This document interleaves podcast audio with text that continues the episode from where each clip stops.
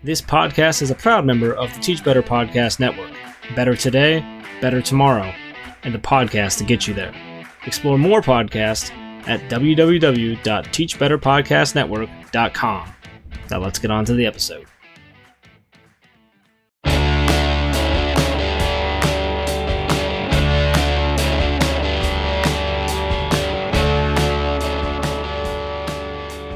Hey everyone, welcome back to the Principal Leadership Lab, a podcast experience created for you by two public school administrators. Without further ado, let's join Jeff and Adam in this week's episode. Hey, everybody, welcome back. Another episode of the Principal Leadership Lab. Tonight, episode 53. Adam DeWitt is my trusty co host and good friend. How are you, buddy? I'm doing great. I don't know you- you've ever called me trusty, so that's that's a good step for episode 53. Well, you know, I haven't I haven't seen you in a couple of months, so um maybe I've forgotten. I mean, in, in in person. person anyway. Yeah. No, Yeah. In person. Yeah. Hey, I have good news. Yeah. Tell me. Today, behind the cheddar curtain, we're like it's like grilled cheese. It's like 68 degrees. What? Uh, it's fading. It's probably down to 63. But I had the top off today, not not my top, but my Wrangler keep- top. Keep that on. Uh, yeah. It was fantastic. I get a little redness on the top of my head. It was beautiful. That's a gorgeous day. It, here in northern sunny Illinois, it was almost 85. I couldn't believe it. That like. April 85. What are we doing with 85 degree weather in April? I Mm-hmm. don't like it. I mean, I'm so happy for the for the warm weather. Don't get me wrong, but I do not like heat and humidity. I'll take 70s. That 63 day you had up there, I'll take that any day. Any day. Well, I still would take 98% humidity and 98 degrees. Oh. I prefer that, but yeah, No, that's that's okay. Then you're I've then lived you're- through enough of those negative 30 days here in Wisconsin. It's not cool. That's not, No. that's not good. Negative 30. No, it's really not. It's really not. no. Hey, I'm wondering what the uh, temperature is down in Virginia. I bet it's heating up because I think there's a nice book out there and there's some, some really cool technology specialists or, or uh, elementary tech coaches out there. Let's find out, huh? All right. Tonight's episode, everybody, school based technology specialist in Fairfax County, Virginia, and a soon to be published author, Debbie Tannenbaum. Debbie, how are you tonight? I'm great. Thank you guys so much for having me. And Uh, it's we been are- in the high 70s up in Virginia today. And Okay. sunny. See, so I could take that high 70s. That's that's all right. That's the it's getting a little warm for me, but like I'm a I'm a mid 70s, low 70s kind of person. I love that. So. I know Debbie that this is probably not relevant to most of our technology talk tonight, but I saw a TV show and some of the Virginia stuff that's happening, like they pick ginger root in the in the spring, right? Did you ever see that show where they're picking ginger? Yeah, No. I have. No. So both of us have from it from the Midwest. It's probably like Foster's for beer in Australia. They don't really drink Foster's. So uh-huh. anyway, there was a show I saw that they picked ginger and it's like big bucks. Or no, it's not ginger. What is it, Jeff? No, it's no, it's not. It's like a root though. It's a root. yeah, ginseng. Is it? Yeah, Big money, Debbie. big money. Figure Okay. it out. It's down by you somewhere in the woods. We'll put the link in the If, show if notes. I'm an, if. I'm an educator, I'm not in it for the big money anyways. That's why you got to go hunting for this root. Yes. I don't have time to go hunting right now. Plus, I don't hunt. So These guys don't really either. They just pick through the grass and they they, dig. they dig for this root. Yep. Apparently, it's big. I mean, like, it's very big money. And uh, yeah, well, I, Virginia kind of has two parts. We have the southern part of Virginia and then we have northern Virginia. And I'm in the northern part of Virginia. So it's Maybe a, that's those- it. It's a little different in those two parts. maybe maybe that's it. Have you always been in Virginia? No, I actually was born in Pennsylvania and lived in Maryland for 17 years. Oh, okay. All right. All right. Wow. Well, I escaped behind the cheddar curtain and lived in Illinois for a few years when I met Jeff, and then uh, I got a visa to go back behind the cheddar curtain. I've lived here ever since. Visa. you need a visa to be up there. I should say pizza. You do have good pizza up there. Yeah. That's awesome. Well, hey, le- enough of this. I mean, it's a lot of fun. We could go on for for hours, but uh, let's let's get to know you, Debbie. I mean, for those who might not know you, I mean, you you're like I mentioned, you're a, a school based technology specialist, and and you're what third or fourth year in this position. Am I right Am I about that? Um, this is my third year in the position. Third year in the position. Okay, so um, let's let's just hear about that. I mean, let's start there. Tell us uh, tell us your education journey and how did you how did you get where you're at now?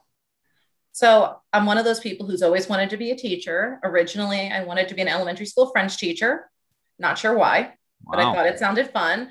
Um, went to college for that, and then in my first year of teaching, um, found technology, and realized that my students could do amazing things. And this is like back in 98, 97. Yeah. Um, and so we were just using Scholastic web, the Scholastic website to do things back then. And I got really interested, and I'm lucky that I had a great um, technology teacher who was working with me, who kind of helped me, you know, work on that. And I decided to get my master's in technology back in 2002, and um, I just kept working with things in technology. I just always loved learning new tech. When we went, you know, to Promethean boards, I was really into that and helped with that effort. When we went one to one, I was really interested in that. And then in 2017, I came to the district I'm in now, and my principal introduced me to Twitter. Oh boy. And I had never experienced anything like it. And I honestly thought it was just for celebrities. And I was definitely resistant. That's and, probably how she found us because we're like celebrities yeah. on Twitter. Oh, okay. That's a good one. I like that. and I just started following people and developing a social media presence and listening to podcasts and connecting with people. And things just kind of went from there.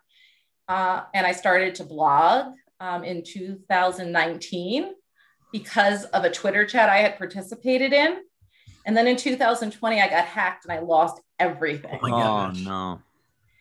So I ended up recreating myself in a lot of ways as Tannenbaum Tech. I was Mrs. Tannen B before, but in that time I was doing Twitter. After my first year using Twitter, um, I was encouraged to become a technology specialist in my district. And so that's what I've been doing for the past three years. I absolutely love it.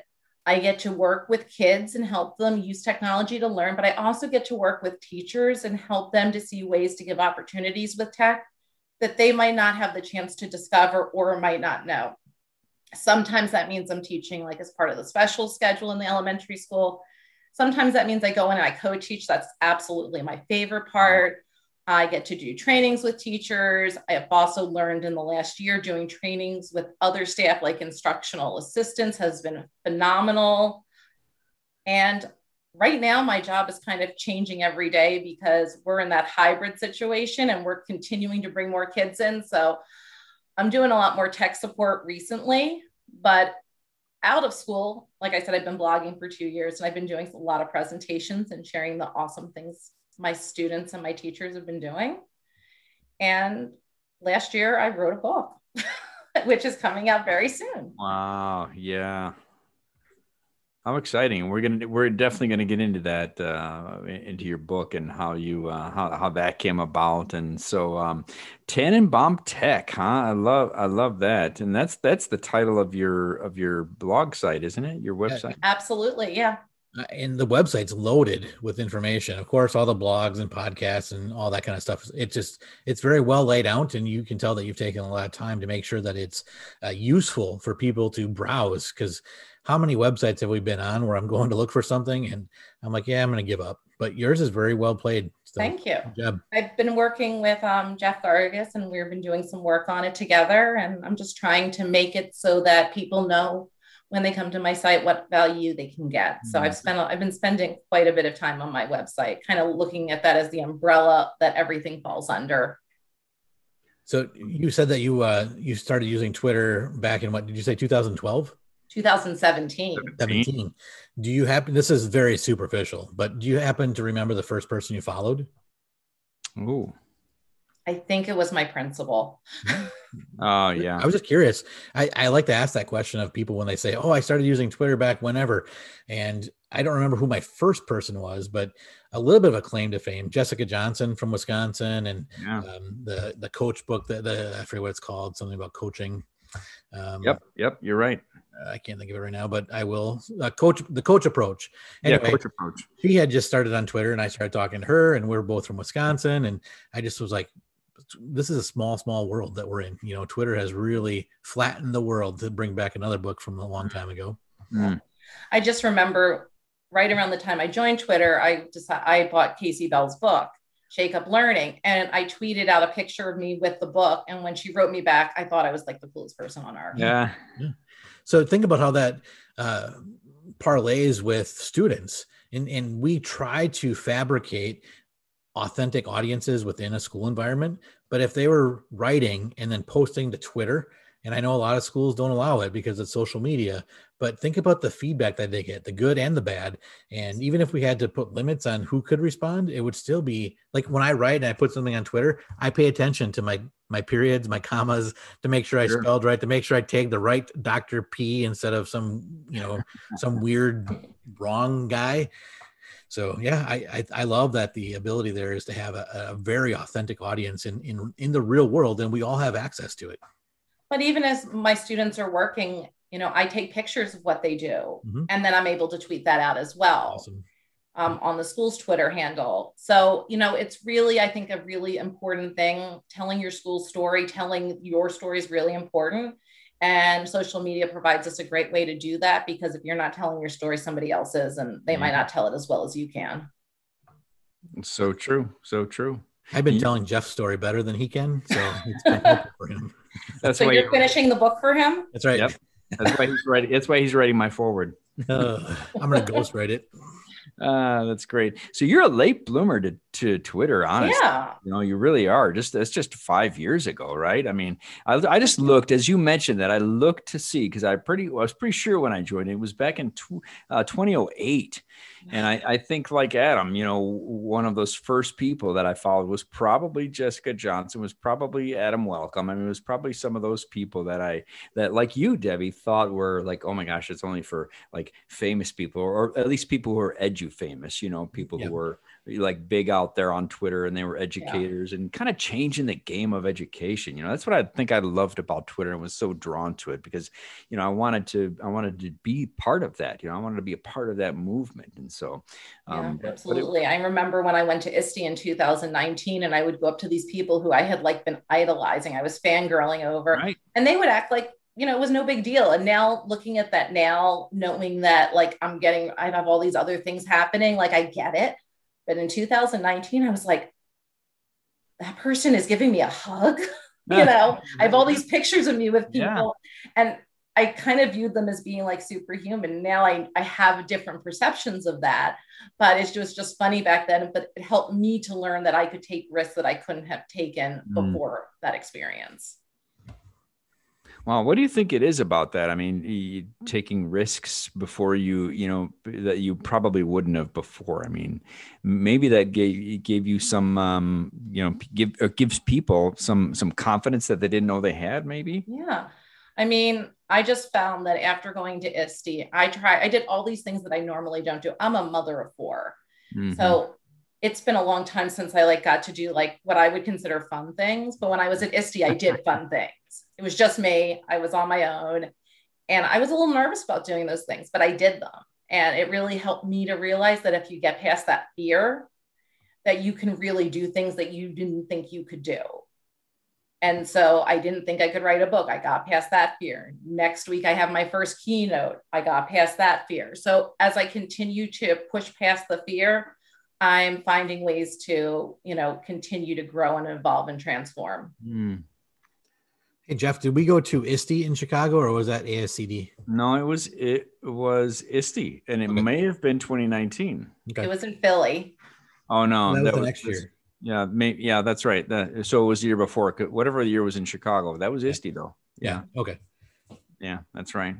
Wow. I think I think it's you know probably you know Twitter was the catalyst. You know I, I think Yeah. for a lot of people Twitter was the catalyst, and and it just it's uh, it's about you know it's how we met. You know through through um, the Teach Better Team Mastermind. You know the admin mastermind, and then through through social media and and Twitter and and uh, I think it just is it's about connections with people and what you're talking about. Really, I think I think anyway is just that connections with people are is the thing that helped you do things that you maybe normally wouldn't have done. You know, it, it gives Absolutely. you confidence. It's, it's giving you confidence.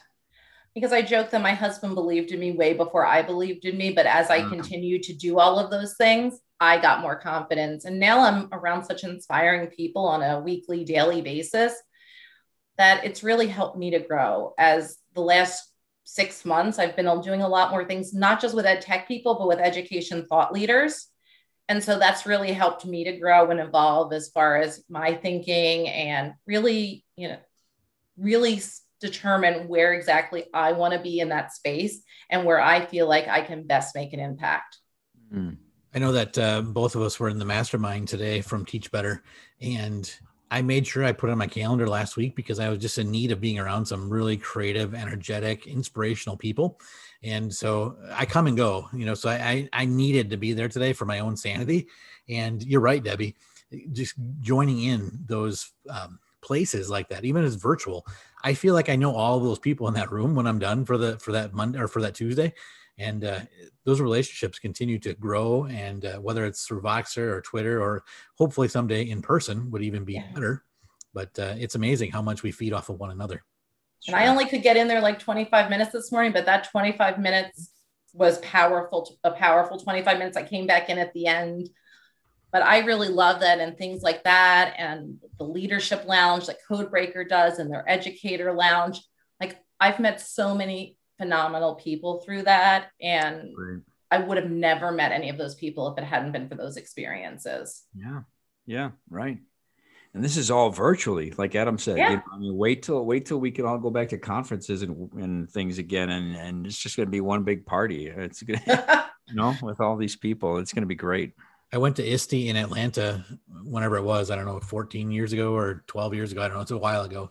And I had been friends with a lot of people on Twitter. So whatever that means, right? We're friends on Twitter. Mm-hmm. But when we got there, it was a handshake and talking about their families and their pictures yeah. yeah. that we saw, even though we had never met. It, it really yeah. helps bridge that gap to to build a like to get the small talk out of the way, you know. So yeah. when we were in person, we could handle the big stuff.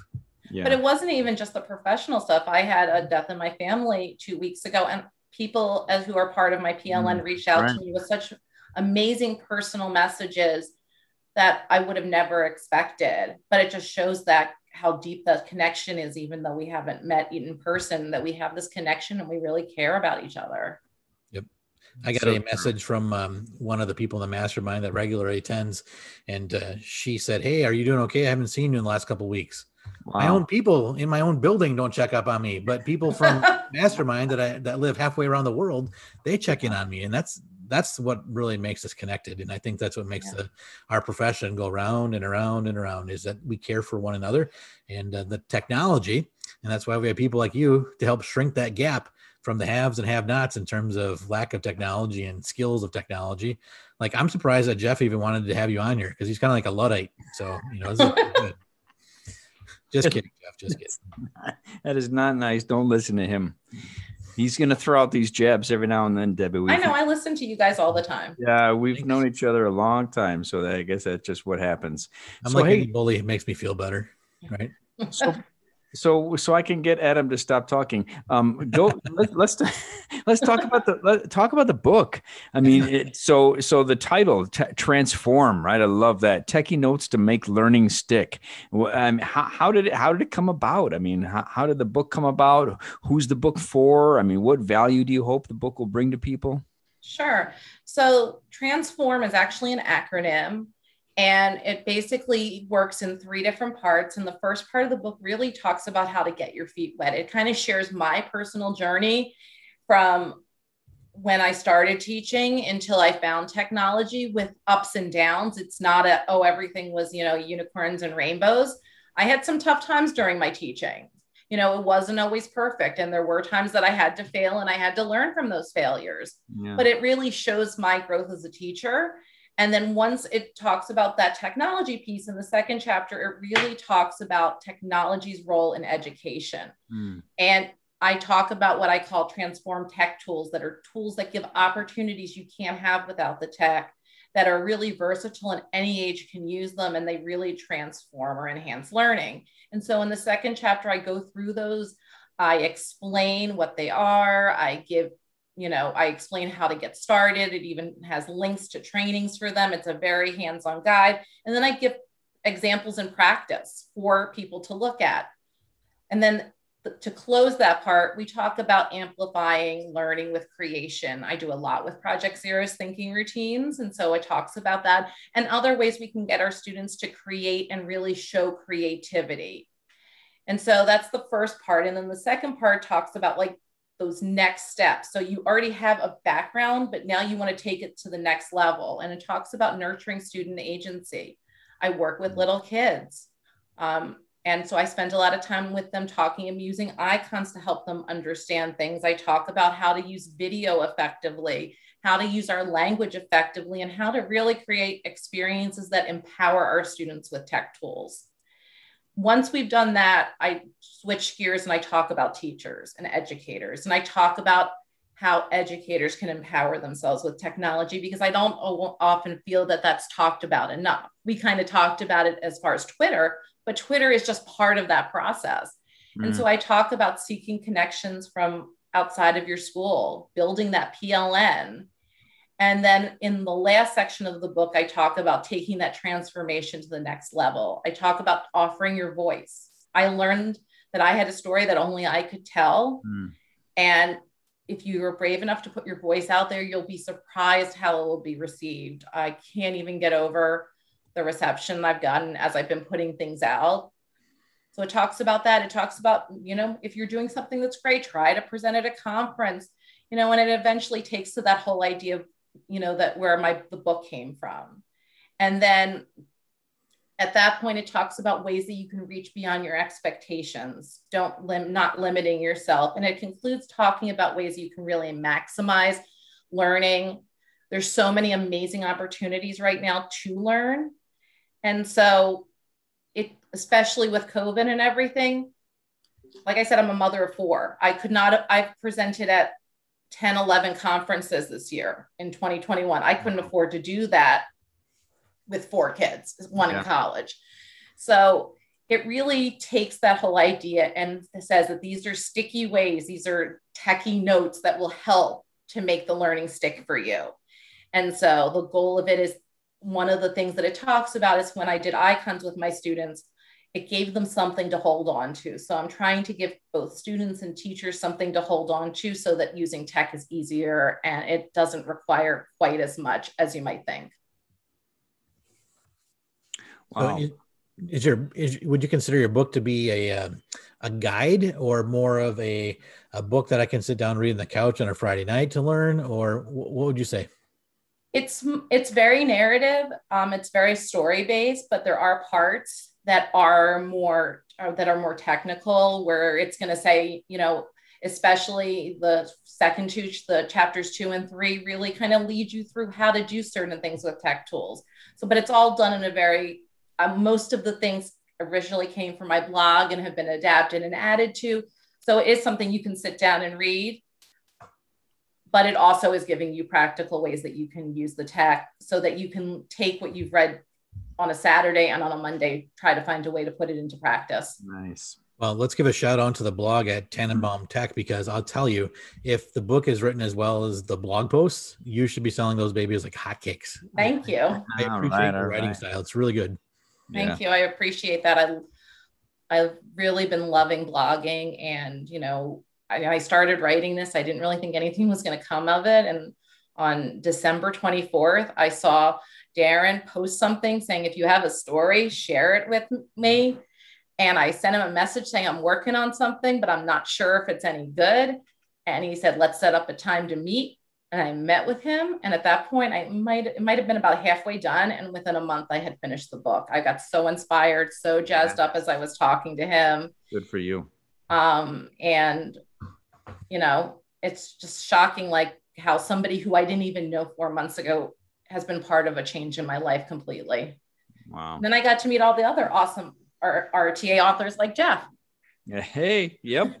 I mean, it literally, Debbie, happened about the same for me. I saw his post that he was starting a publishing company, and I reached out to him and I said the same thing. Hey, I've got something I've been working on, been working on for quite at the time. I've been working on for for probably a year, and just you know, kind of like you thought. I, I don't know if this is anything, you know, but I feel like I, I feel compelled to write it, you know.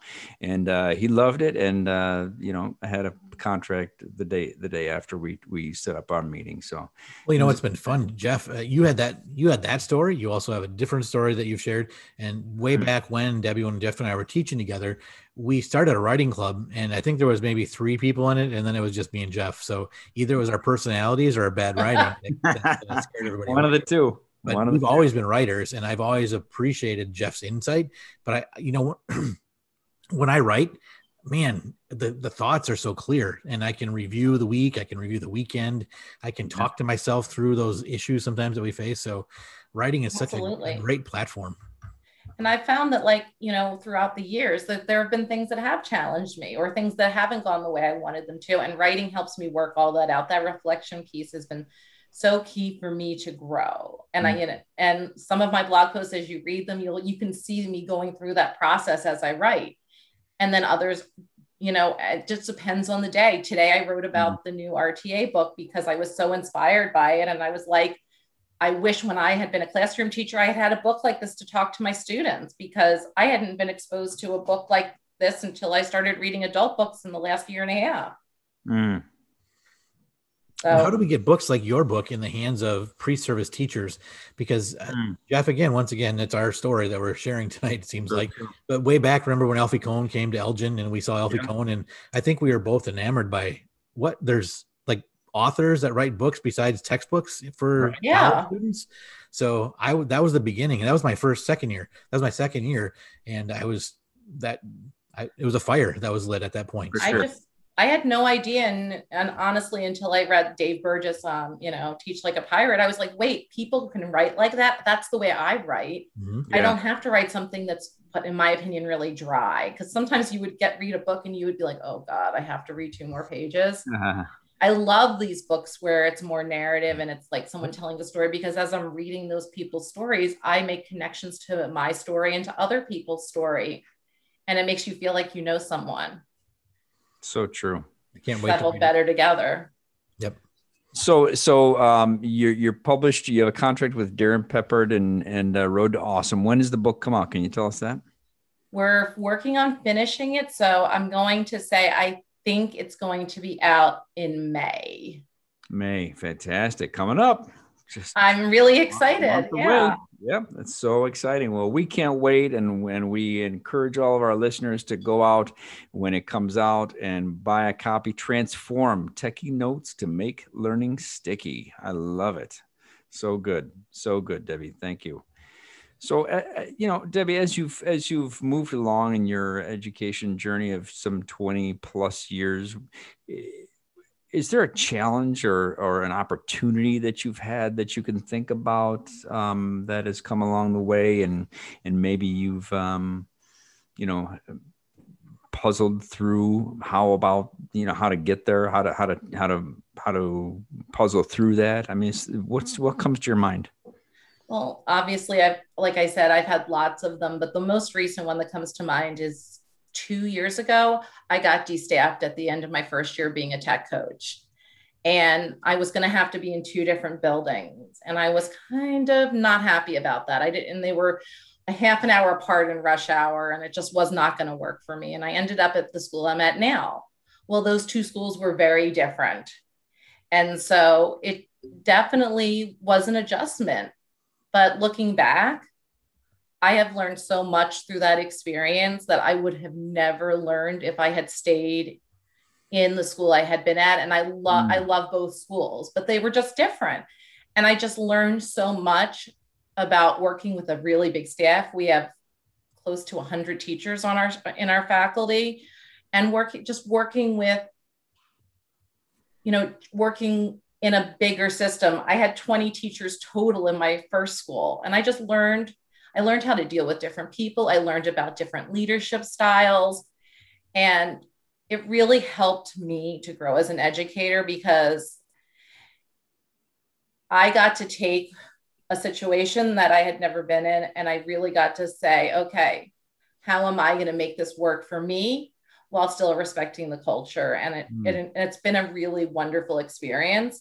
But at first it was hard because I was used to doing things a certain way, and it's hard when you're used to doing things a certain way to change it around. Yeah, yeah. But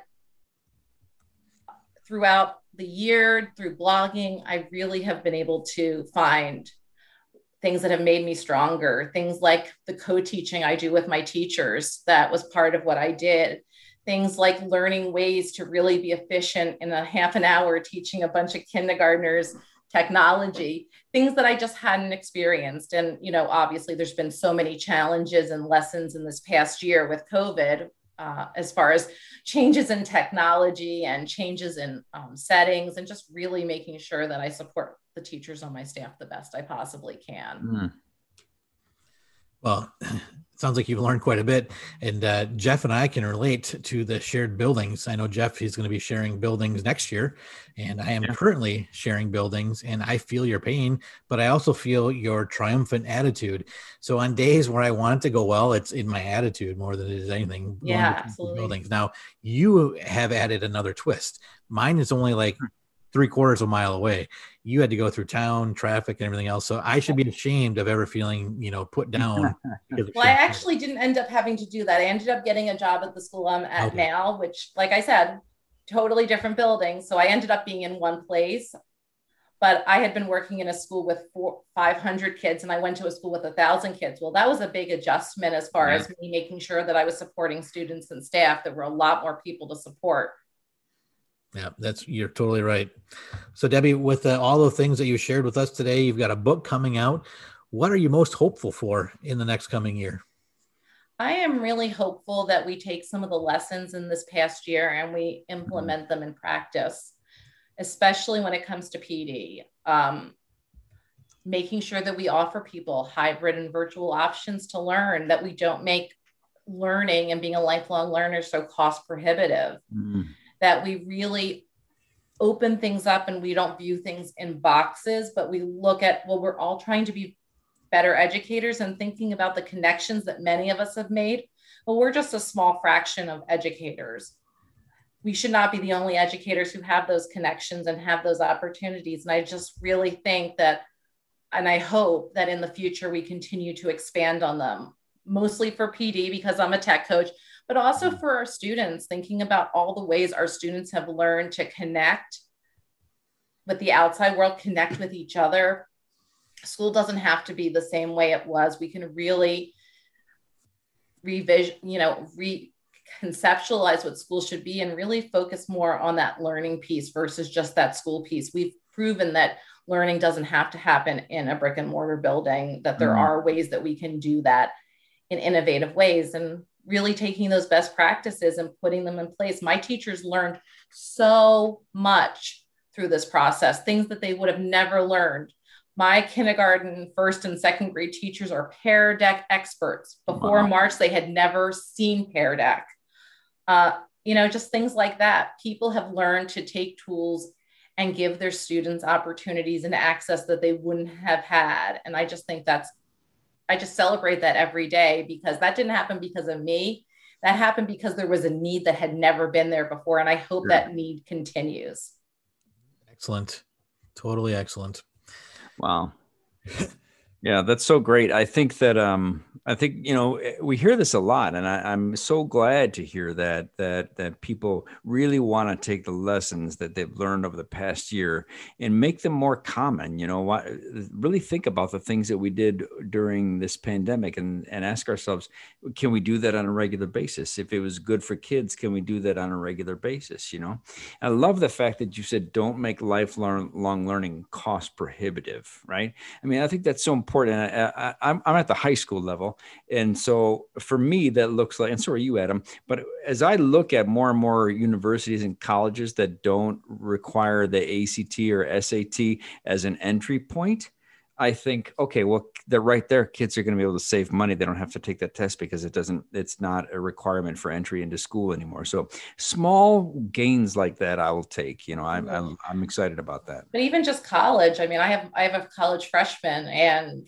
you know, getting a college education is very expensive. And, you know, and, you know, knowing that these these kids are going to end up with these loans that are going to take them a very long time to get rid of. You know lifelong learning should be something that we can access and it shouldn't be something that we decide we can't access because we don't have the money. Yeah. Amen to that. I love that. I love that. It's very costly it's yeah. very costly, and there, are, I think there are a lot of uh, careers and opportunities for kids that don't require college. Now, now, e- education saved me. You know, I, am so I'm I'm always going to be one to encourage college and encourage lifelong learning, as you put it, but uh, recognizing that it doesn't necessarily take place inside of four walls. Right. Right. I, I agree with that. And I think I've learned more in the last year from some of these Zoom conversations than I have in any training. Like that's where I'm learning, mm-hmm. that's where I'm yeah. growing and yep. being pushed. It's not okay, here's 45 minutes to have a discussion, but it's a continual process. We meet in the mastermind every week. You know, I'm off you, Jeff, you're also a Teach Better ambassador. We do activities right. continually. It's not just a one off, but it's a building of a relationship that helps each other grow. And I think that's really something we need to look at in the future because many times trainings are given and then they're let go and no there's no follow up and we need to make sure that so true. that continues so true. I think that's the bane of of of our uh, some of our existence as administrators is professional development. That well, as educators too, professional development. That's one stop, you know, and they, yeah. it happens at the beginning of the year, and you don't hear anything else about it for the rest of the year. So, so I'm hearing a call to action by Debbie tonight, Jeff. I'm hearing that and by you, you both have said that there's things that need to stay in place in our schools that we've learned over this past year and a couple of months because of COVID. And the, the only way we're going to be able to make those things stick to use Debbie's terminology, is to have a plan of action because not every yeah. administrator or every teacher is going to agree with us on some of these things. Yes. I think that some of my students that had online courses this year for the first time ever, because either they were fearful of COVID or just using it as an excuse not to come to school because they were always truant, some of them have better scores and the curriculum it was very it was either written poorly or it was very difficult i thought when i would read through it. And they were getting a's and b's and c's for the first time of their their educational career. so yep. why would we not continue that? So here's the call to action right? What do we need to do to make sure those things stick in place for the future? Absolutely. So true. I love that and with that, Debbie Tannenbaum, it has been a pleasure speaking with you tonight. Thanks so much for coming on to the Principal Leadership Lab and getting to know uh, us a little bit better and, and talking about some of your hopes and dreams and your challenges and opportunities. And people, buy the book. It's coming out this year, May, very soon. Sooner than we know, it'll be here. Transform Techy Notes to make learning sticky. I love it. Debbie, thanks so much. Thank you so much for having me. This was really fun. You're welcome. Yeah, Adam, see you next time on the Principal Leadership Lab. Thank you for joining us on this week's episode of the Principal Leadership Lab. Feel free to connect with us in between episodes on Twitter and on Instagram. All of our information is included within our show notes. Until next time, this is Adam signing off for the Principal Leadership Lab.